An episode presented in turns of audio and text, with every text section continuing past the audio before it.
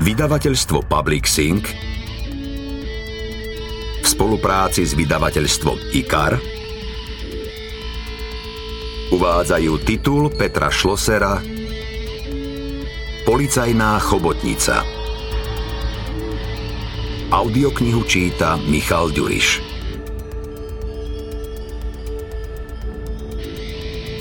Tak ako v každej rozprávke dobro víťazí nad zlom, postavy, udalosti a miesta deja sú vymyslené, tak aj v tejto knihe dobro víťazí nad zlom a postavy, udalosti aj miesta deja sú vymyslené. Alebo... Kapitola 1. Žolty, žolty, Chlap s tvoriacou sa plešinou krúžil po kancelárii ako solista v opere. Už sa neviem dočkať. Ver mi, nič mi nedodá chuť do života tak ako špacírka po cintoríne s pohľadom na danov náhrobný kameň. Potľapkal po pleci chlapa rozvaleného v koženom kresle. A miesto zapálenej sviečky sa mu každý deň vyštím náhrob. Bez obav, šéfe, Príprava trvala dlhšie, ako som predpokladal, ale dať dole chlapa, akým je Dano Roxor, nie je ako podrezať bezbrannú sliepku. Viem, viem. Nič nesmieme podceniť. Spolieham sa na teba. Zamyslel sa a nastala pauza. Stál s rukami prekríženými cez hruď a pozeral cez zatvorené okno na ulicu. Ako je to s jeho ochránkou? Spýtal sa automaticky. Vždy mal pri sebe jedného bombardéra. Teraz niekedy chodí aj s dvoma gorilami. Ja neviem. Zvládnete to? Prepichoval ho pohľadom. Do boha. Pochybuješ o mne? Dobre, dobre, chlácholil ho. Chcem veriť, že tí dvaja, čo s tebou do toho idú, to neposerú. Myslíš, že som samovrach? Fušerov by som na takúto robotu nebral. Žolty uprene hľadel do kúta miestnosti, kde si práve pavúk pochutnával na trepotajúcej sa muche. Pozri na tú chlpatú potvoru. Kývol gosemnohému tvorovi. Čo s ním? Aj on musí upliesť kvalitnú pavučinu, aby prežil. Moja pavučina musí byť dokonalejšia. Dobre, ale už tam chodíš takmer mesiac a stále nič, povedal šéf sklamane. Buď trpezlivý. Možno už dnes to vyjde. Šéf prestal pochodovať po miestnosti a posadil sa. Bez záujmu fľochol na pavúka, ktorý sa s chuťou pustil do muchy. Vedel, že žolty je v plánovaní takýchto záležitostí profík, len nechcel premeškať príhodnú chvíľu. Dúfam, že sa nemýliš, lebo o mesiac o dva už môže byť neskoro. Prečo myslíš? Teraz si Roxorovci vybavujú účty s ďalšími bratislavskými zločineckými skupinami. Keď pôjde dole hlava Roxorovcov, jeho mord budú všetci spájať s konkurenciou. Nás nebude nikto podozrievať. A oni sa môžu medzi sebou ďalej kinožiť. Odvrátil pohľad od pavúka a s planúcim zrakom pozrel na žoltyho. Je mi to všetko jasné. Stihneme to. Fajn.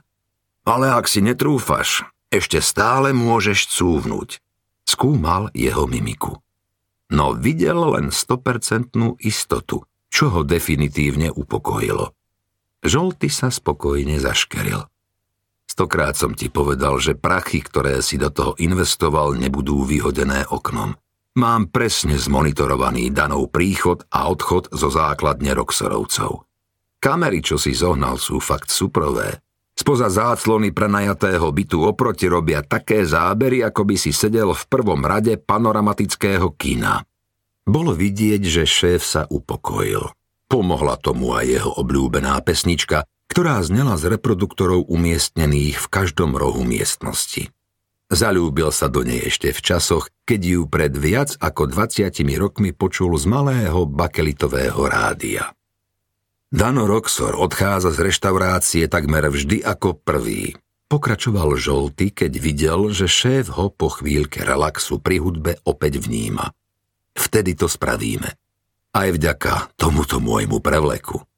Chytil sa za ošklbaný kabát, na ktorom chýbala polovica gombíkov. Uznávam, máš to dobre premakané, pokývala hlavou šéf a pri pohľade na jeho roztrapatenú parochňu sa neubránil úsmevu. Nikomu by nenapadlo, že somrák môže mať pod kabátom skrytý samopal. Ofóliované auto, ktoré som navrhol ja, by bolo ako pesť na oko. Čo ale spravíme s tvojimi dvoma parťákmi? Poznám ich z lochu, nebudú kvákať. Ubezpečoval ho žolty. To, že ich poznáš z basy, ešte nič neznamená. Spochybňoval šéf ich dôveryhodnosť. Ručím za nich. Ak by som zistil nejakú pochybnosť... Žolty nedokončil, pretože obaja vedeli, aký osud by ich čakal. Musím ísť. Pozrel na hodiny na šéfovom stole. O hodinu Roxor prichádza do reštaurácie. Vstal a v kancelárii po ňom zostal len puch bezdomovca. Aj keď do obeda chýbali ešte dve hodiny, počasie hlásilo ďalší horúci augustový deň roku 2017. Na parkovisku medzi činžiakmi parkovala biela mini dodávka. Svoje najlepšie roky mala evidentne za sebou. Žolty otvoril bočné zasúvacie dvere a nastúpil do priestoru bez sedadiel. Ideme. Vydal pokyn vodičovi so slnečnými okuliarmi, ktoré mu zakrývali takmer polovicu tváre. Pripravený? Spýtal sa ďalšieho chlapa v čiernom. Ten na miesto odpovede odhrnul deku. Pod ňou boli dva samopaly. Jeden z nich podal žoltimu, spoločne s dvoma zásobníkmi spojenými páskou na koberec. Vzal do ruky takú istú smrtiacu zbraň. Obaja chlapi ako jeden obtiahnutím zasunuli náboj do nábojovej komory. Auto pokojne smerovalo na Petržalské sídlisko. O necelé dve hodiny zo všetkých rádií na Slovensku znela správa dňa. Vojna gengov pokračuje. V rámci nej informovali, že dvaja chlapi rozstrieľali na rešeto Daniela Roxora, šéfa mafiánskej skupiny Roxorovcov, keď vychádzal zo svojej obľúbenej reštaurácie. Kapitola 2. Odkedy v Leopoldovskej väznici strávil noc prvý väzeň, uplynulo 160 rokov. Z 18 väzníc na Slovensku je najznámejšia – Samotný objekt vzbudzuje rešpekt na prvý pohľad.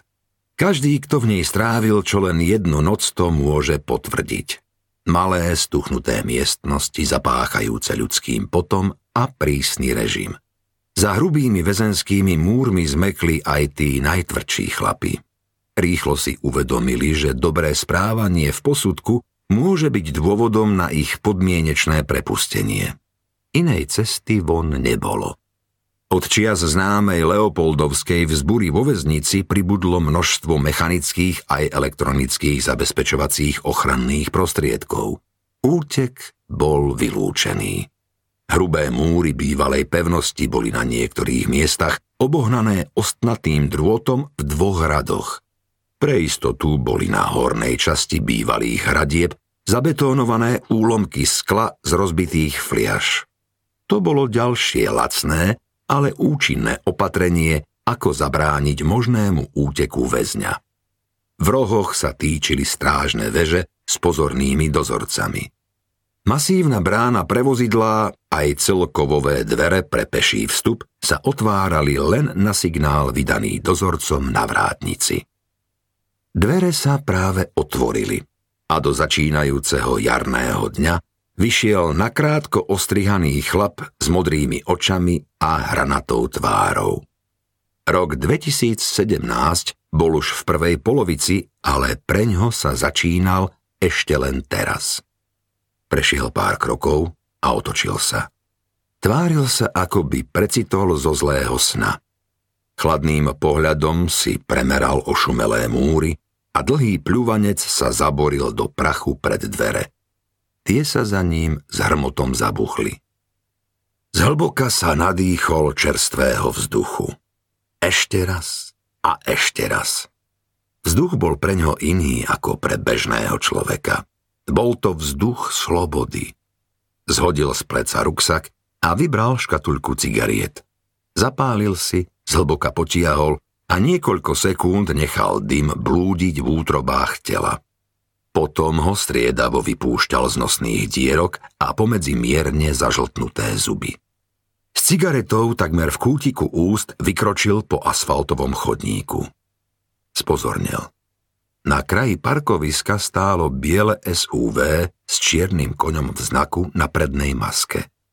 Jeho vodič niekoľkokrát stlačil klaxón, ktorý vydal zvuk podobný trúbeniu vlaku, čo sa blíži k železničnému priecestiu. Prižmúril oči a so zvrašteným čelom pozeral, či zvukový pozdrav patril jemu. Do auta nevidel, pretože slnko z čelného skla sa mu odrážalo do očí. Auto malo bratislavské evidenčné číslo. Nikto z jeho známych nemohol vedieť, že dnes nastal deň jeho prepustenia, preto pokračoval v chôdzi. Žolty, sereš na kamaráta? Ozval sa chlap, ktorý sa vyklonil z okna spolujazca. Otočil sa za známym hlasom. Šéfe, ty? Usmial sa a privrel oči oslepený slnečnými lúčmi. To sa mi asi sníva. S neskrývaným prekvapením vykročil k autu. Nepozeraj na mňa ako na zázrak, vystúpil chlap z auta a objal ho ako starý kamarát. Ako si vedel, že idem von? Nevedel. Čakám tu na teba tri roky. Povedal mu bez smiechu, ale v hlase mu zaznela dobrá nálada. Povedz vážne. Chcel poznať odpoveď. Žolty, nepoznáš ma? Dnes musíš mať kontakty všade, aj v base. Nemohol sa nezasmiať. Chlap, ktorý len pred chvíľou vymenil spotené väzenské oblečenie za civilný odev, nepochyboval o jeho slovách. Svojho šéfa poznal dokonale aj keď sa nevideli už pár rokov. Do väzenia dostal od neho odkaz, že si má podať žiadosť o podmienečné prepustenie. Tak ako vždy dal na jeho radu. Aj v base robia ľudia z mesa a kostí. Majú také isté životné potreby ako ja, ty a každý z nás. Tak som si k ním kvôli tebe našiel cestičku. Sám vieš, že keď niekomu zasponzoruješ slušnú dovolenku, tak potom ti zobe z ruky. Ani ma to veľa nestálo. Apartmán, čo mám v Chorvátsku, si dva týždne užíval riaditeľ väznice s rodinou. Preto ti napísal taký posudok po tvojej žiadosti o prepustenie, že by si s ním mohol strážiť štátnu pokladnicu. No a ako bonus som daroval pár kníh väzenskej knižnici. Tak preto ma spravili knihovníkom. Zamyslel sa žolty náhlas. Nechápal som, keď mi jeden bachar povedal, že mám požiadať o miesto väzenského knihovníka. Hádam ti tam bolo zlé, čo? Nie, bol to superflek. Takmer som zabudol, že som v base. To som rád. Naskoč, nebudeme tu ďalej obsmrdať. Žolty si sadol na zadné sedadlá. Venoval posledný pohľad pochmúrnym väzenským múrom a zabuchol dvere. Až vtedy si všimol za volantom chlapa bez krku s vyholenou hlavou. To je Edo, zoznámil ich šéf zo sedadla spolujazca. Chlap spoza volantu na miesto podania ruky pozrel do spätného zrkadla na žoltyho, zachytil jeho pohľad a kývnutím hlavy ho pozdravil. Naštartoval a auto sa pohlo. Dobrá kára, čo povieš? Otočil sa šéf. Parádna. Žolty uznanlivo pokybovala hlavou a obzeral si interiér vozidla – Všetko v koži. To muselo stáť prachov. Koľko má táto mašina koní? Neviem presne, ale ani indiánsky kmeň Apačov ich toľko nemal. Otvoril okno a vypľul žuvačku. Chlap, ktorý vyjde po rokoch z basy, by nemal myslieť na kone, ale na kobily. Vlasta ťa čaká. Namiesto ďalších slov si pomohol gestom zasúvania ukazováka jednej ruky do napoli zovrtej dlane druhej. Viem, viem, písala mi a chodila ma pravidelne navštevovať. Keď ma strčili dovnútra, neveril som, že vydrží. Vidíš, vydržala. O chvíľu ju budeš držať v náručí. Čaká ťa doma. Aj tvrdému chlapovi, akým bol žolty, na chvíľu zmeklo srdce. Tešil sa. Na stretnutie s vlastou sa tešil celé tri roky. Ten okamih sa nezadržateľne blížil. Spoza okna vnímal známe budovy na začiatku Bratislavy. Auto išlo stovkou. Ale jemu sa zdalo, ako by sa vliekli. Čím boli bližšie, tým bol nedočkavejší. Prešli ponad Dunaj a vošli na najväčšie slovenské sídlisko. Auto spomalilo, na semafore svietila červená. Konečne ho zbadal. Dlhý, 12-poschodový panelák, kde mala vlasta útulný, trojizbový bytík. Hoci Petržalka bola známa ako betónová džungľa, vlastin byt sa už nedal kúpiť pod 200 tisíc eur. Auto zastalo na panelovom parkovisku, ktoré si pamätalo obdobie socializmu. Konečná, vystupujeme, zdvihol ruku takmer stále sa usmievajúci šéf. Predné aj zadné dvere na pravej strane vozidla sa otvorili a obaja chlapi vystúpili. Ďakujem ti, vystrel žoltý pravicu. Ideš so mnou hore? Kývol hlavou k oknám, ktoré patrili vlaste. Ti drbe? Čaká na teba. Dal som jej dva dni voľno. Uži si to. V stredu sa vidíme. Spod kolies auta odletelo zo pár drobných kamienkov z rozpadávajúceho sa betónového panelu a stratilo sa žltým z dohľadu na hlavnej ceste. Prehodil si ruksak cez plece a po schodoch vystúpil na terasu. Hneď oproti schodisku bol vchod, v ktorom bývala jeho láska. Chytil ešte nepoškriabané plastové dvere a potiahol zamknuté. Pozrel na lesknúce sa bytové zvončeky. Keď ich videl naposledy, boli celé obhorené. Pohľadom blúdil z hora nadol.